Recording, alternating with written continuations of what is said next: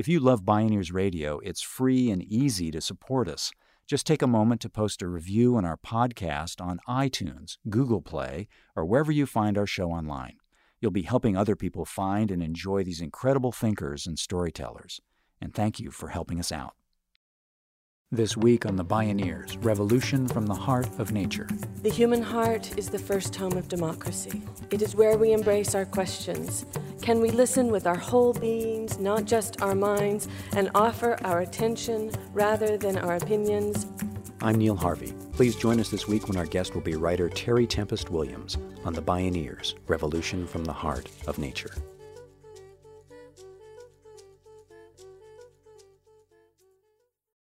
The following program was made possible in part by a grant from Organic Valley Family of Farms, organic and farmer owned since 1988. Learn more at organicvalley.com. To care is neither conservative nor radical, writes John Ralston Saul. It's a form of consciousness. We say the Bioneers are part of a revolution from the heart of nature. That heart of nature beats deep beneath the froth and fray of our high speed society become so polarized, so fascinated with rhetorical mud wrestling, media scream fests, and bedeviled in winner take all power politics. Terry Tempest Williams is a writer and naturalist who plumbs the depths of the heart of nature. In the notes to her book, The Open Space of Democracy, she quotes monk and activist Thomas Merton. It is true, Merton wrote, political problems are not solved by love and mercy. But the world of politics is not the only world. And unless political decisions rest on a foundation of something better and higher than politics, they can never do any real good for humanity.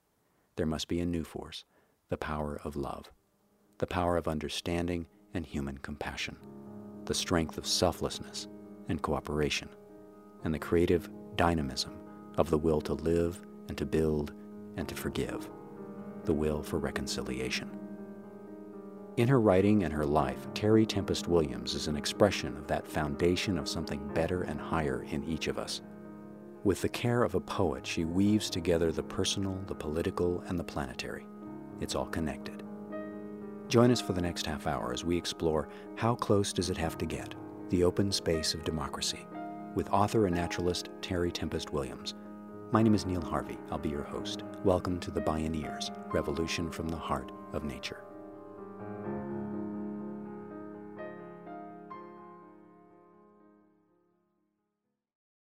I do not believe we can look for leadership beyond ourselves. I do not believe we can wait for someone or something to save us from our global predicaments and obligations. I need to look in the mirror and ask this of myself. If I am committed to seeing the direction of our country change, how must I change myself?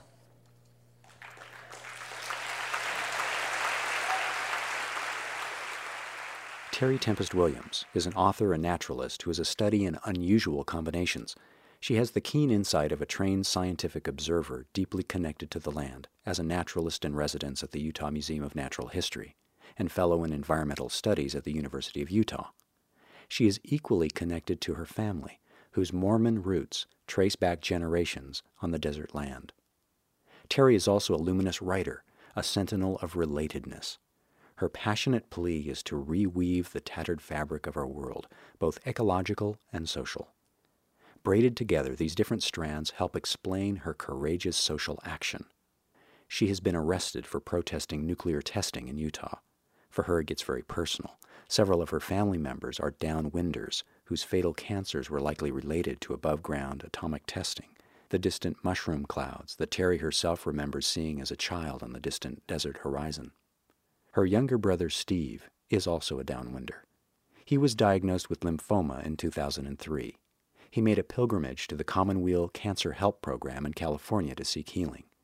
Though his illness tore yet another hole in the fabric of the family, his story is one of transformation coming from the heart of nature. Terry Tempest Williams spoke at a recent Bioneers conference. I see him sitting at the family dinner table after he had gone through a very intensive cycle of chemotherapy that left his body ravaged and weak. I see him sitting next to his wife Anne in their living room with their daughters Callie, Sarah, and Diane, with Brooke and I there at their side, my other brother Hank, and our father. Gathered together to hear what he learned at Commonweal. He spoke of healing, not cure. He spoke of gratitude for his life and his desire to be true to the integrity of his own voice. He brought us back each a stone and passed a bowl of stones around the dinner table. And he talked about how when he was walking at Point Reyes, he only picked up stones that had a hole in them. And he said, I know we have had a hole in our hearts. We can look at this hole in our hearts as a wound, or we can see it as a window. May we vow tonight as a family to see it as a window. Another open space. Even the open space of democracy. You know, I think so often we think this is what's going on one hand of my life, this is what's going on the other hand of my life. And more and more I'm asking myself, how do we bring these two lives together in prayer. Seamless, the garment we wear, our lives. And it is strengthened through community. A hole in a family's heart becomes a window.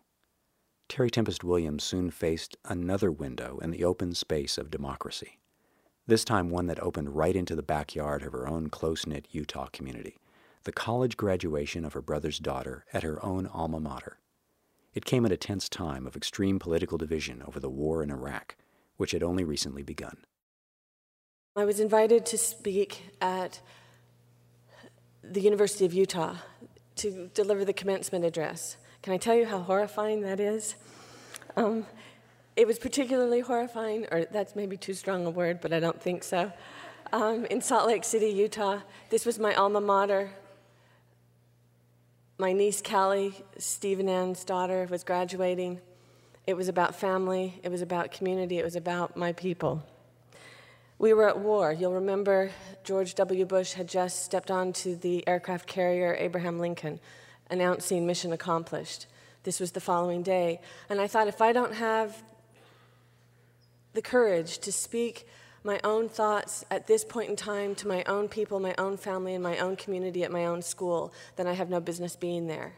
And I gave a very short talk for 15 minutes about the open space of democracy. In the open space of democracy, there is room for dissent. In the open space of democracy, community is defined as the well being of all species, not just our own. Thinking about Thoreau when he said, Cast not your whole vote, but your whole influence. These kinds of ideas, and urge the students to question, stand, speak, and act. After this talk,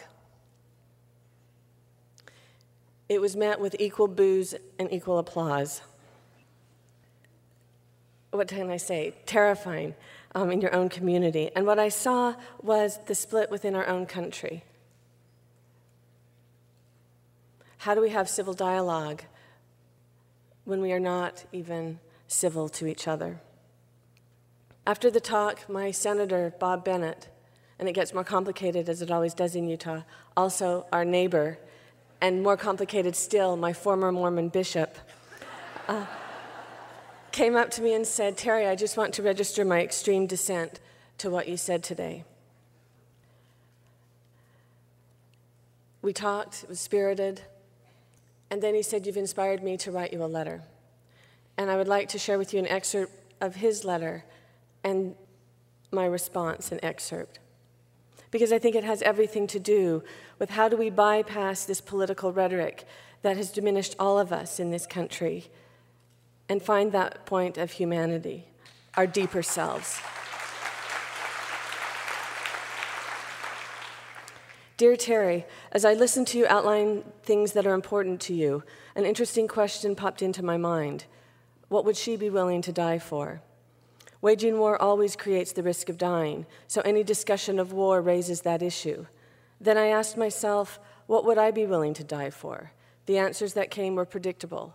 At the front end, family certainly, followed by church, protection of community, and yes, finally, the cause of freedom for others as well as my own family and friends.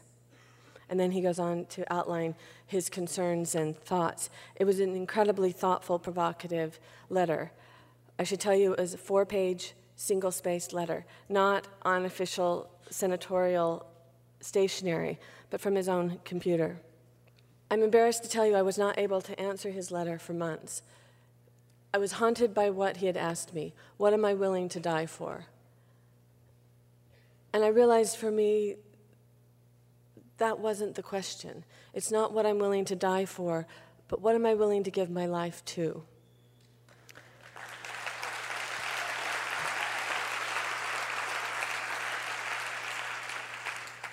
But having been grilled enough by my own father, I knew if I didn't answer it, it would not be credible. And let me just read you an excerpt. Dearest Senator Bennett, you asked me a critical question in your letter one I have pondered for months. What am I willing to die for? Before the war in Iraq, thousands of Americans turned to poetry to voice their opposition to the invasion, creating the largest written protest in the history of this country. 11,000 poems were presented to Congress on March 5, 2003, by Sam Hamill and W.S. Merwin. My words were simple ones. The erosion of speech is the buildup of war. Silence no longer supports prayers, but lives inside the mouths of the dead. After much thought, Senator Bennett, what I would be willing to die for and give my life to is the freedom of speech. It is the open door to all other freedoms. We are a nation at war with ourselves until we can turn to one another and offer our sincere words as to why we feel the way we do with an honest commitment to hear what others have to say. We will continue to project our anger on the world in true unconscious acts of terror. Democracy invites us to take risks. It asks that we vacate the comfortable seat of certitude, remain pliable, and act ultimately on behalf of the common good. Democracy's only agenda is that we participate. If we cannot engage in respectful listening, there can be no civil dialogue. And without civil dialogue, we, the people, will simply become bullies and brutes, deaf to the truth that we are standing on the edge of a political chasm that is beginning to crumble. We all stand to lose ground. Democracy is an insecure landscape. The insecure landscape of democracy soon trembled again under Terry Tempest Williams. This time the tremor shook her from across the country in Florida. It bespoke a national psyche painfully lacking in respectful civil discourse, reflecting a bitter electoral contest in a nation divided. Democracy felt a bit more insecure when I received a call from Florida Gulf Coast University. I was to learn that the freshman convocation with which I had been invited to speak last May was being postponed until after the election. This decision was made by the university president, William Merwin.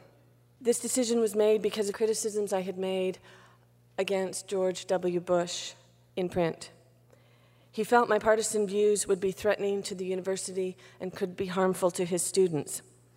He said, quote, if a hurricane is threatening my university, then I'm going to shut it down.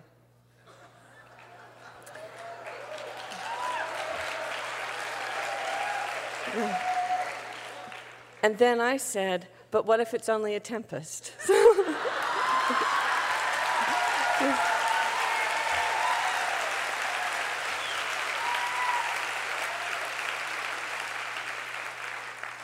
With all due respect, he didn't think it was funny. Um, we had a long conversation, and he was very candid to his credit. He said, Let me be very clear. The Board of Regents in the state of Florida, my Board of Trustees at this university, are all appointees by Governor Jeb Bush.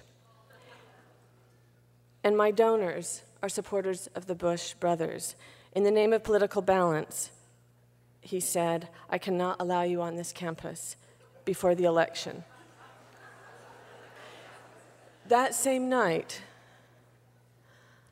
our family gathered in Salt Lake City to learn that my brother Steve's test revealed metastatic disease, that his lymphoma was progressing, that he was no longer eligible for the stem cell transplant we had all been praying for.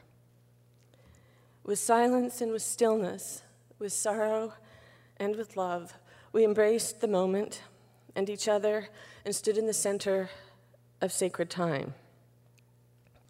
Life, as T.S. Eliot says, turning shadow into transient beauty. Terry Tempest Williams. Her books include The Open Space of Democracy and Refuge, An Unnatural History of Family and Place. More from Terry Tempest Williams when we return. This is How Close Does It Have to Get? The Open Space of Democracy. I'm Neil Harvey. You're listening to The Bioneers Revolution from the Heart of Nature.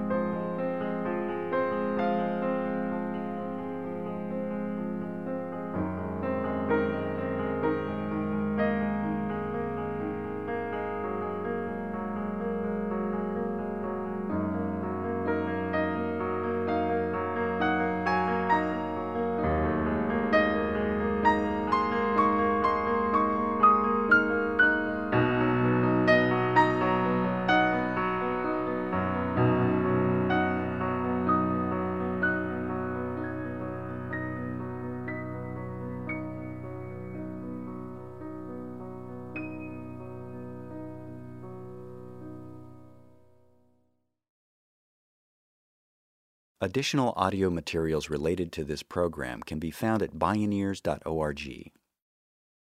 Life Turning Shadow into Transient Beauty, as T.S. Eliot wrote.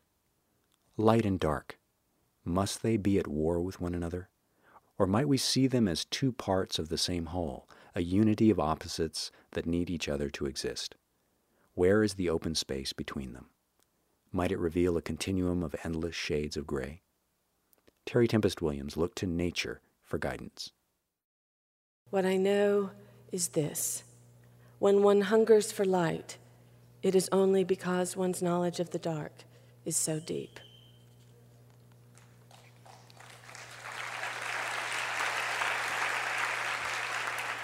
Here's my question What might a different kind of power look like, feel like, and can power be distributed equitably among ourselves, even beyond our own species? We can only attain harmony and stability by consulting ensemble, writes Walt Whitman. This is my definition of community, and community interaction is the white hot center of a democracy that burns bright. The web of life is like a symphony. Although there may be brilliant soloists, it's all about the ensemble. Democracy means consulting the ensemble, evoking all the voices, listening deeply and openly. Dissent is not only permitted, it is essential. How else can we elicit the greatest wisdom of the group mind and learn to reconcile differing visions? The process is seeded by individual participation. It flowers in community. Again, Terry Tempest Williams. Despair shows us the limit of our own imagination. Imagination shared create collaboration, and collaboration creates community, and community inspires social change. The experience at the Florida Gulf Coast University has been a painful one, but it has taught me that this is not personal. This story is not about me. It's a shadow play that where we are characters in this ongoing drama, theater of democracy. The students rose, the faculties rose. And next Sunday, the president and myself will join the students and the faculty in a discussion of how to keep this open space exactly that.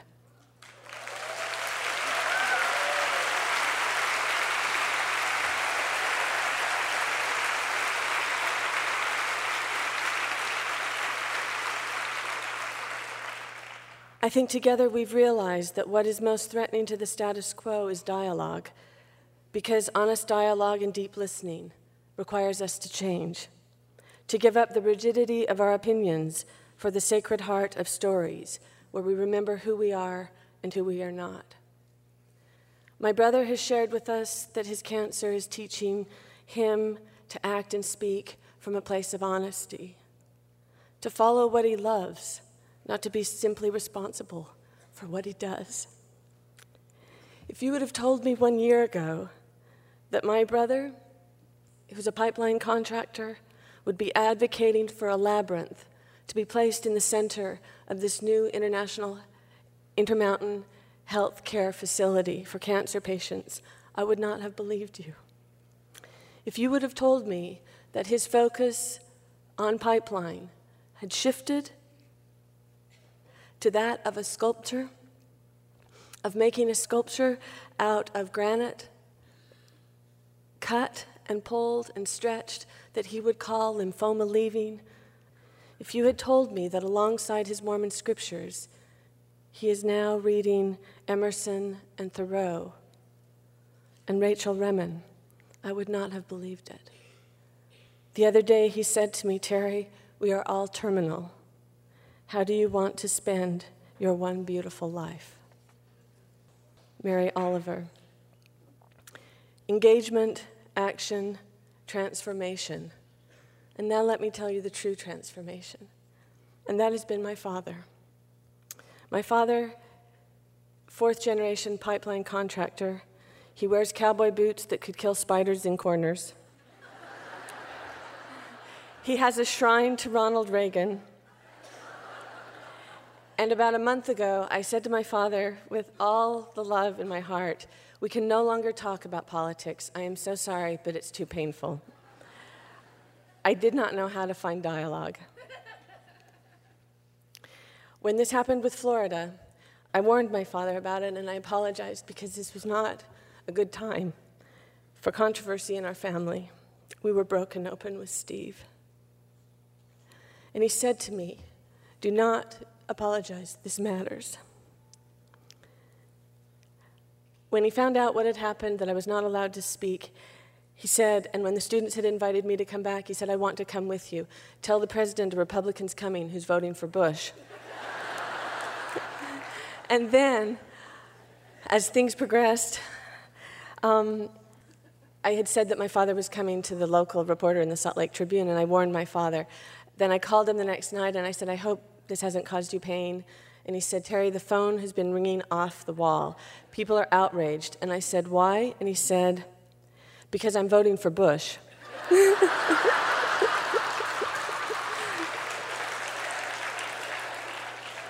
and I said, Are you? And he said, I don't know.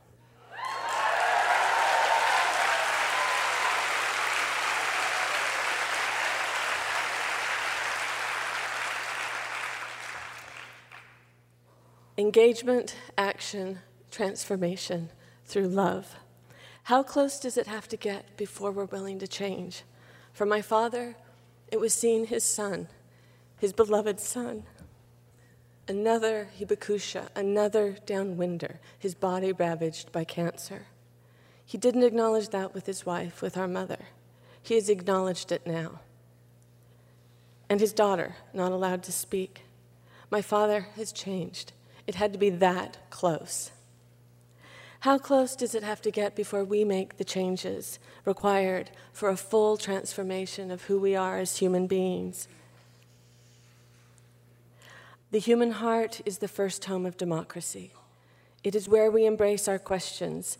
Can we be equitable? Can we be generous? Can we listen with our whole beings, not just our minds, and offer our attention rather than our opinions? And do we have enough resolve in our hearts to act courageously, relentlessly, without giving up ever, trusting our fellow citizens to join us in our determined pursuit of a living democracy? The heart is the house of empathy, whose door opens when we receive the pain of others. This is where bravery lives where we find our mettle to give and receive, to love and be loved, to stand in the center of uncertainty with strength, not fear, understanding this is all there is. The heart is the path to wisdom because it dares to be vulnerable in the presence of power. Our power lies in our love of our homelands. Thank you.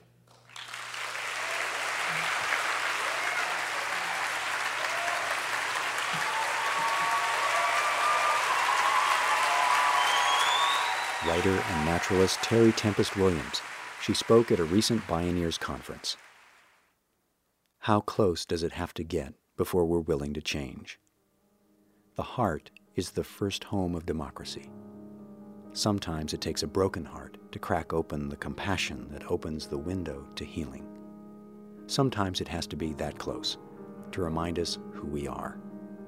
Then, in that open space, we begin to remember that the human heart and the heart of nature are one heart in the open space of democracy.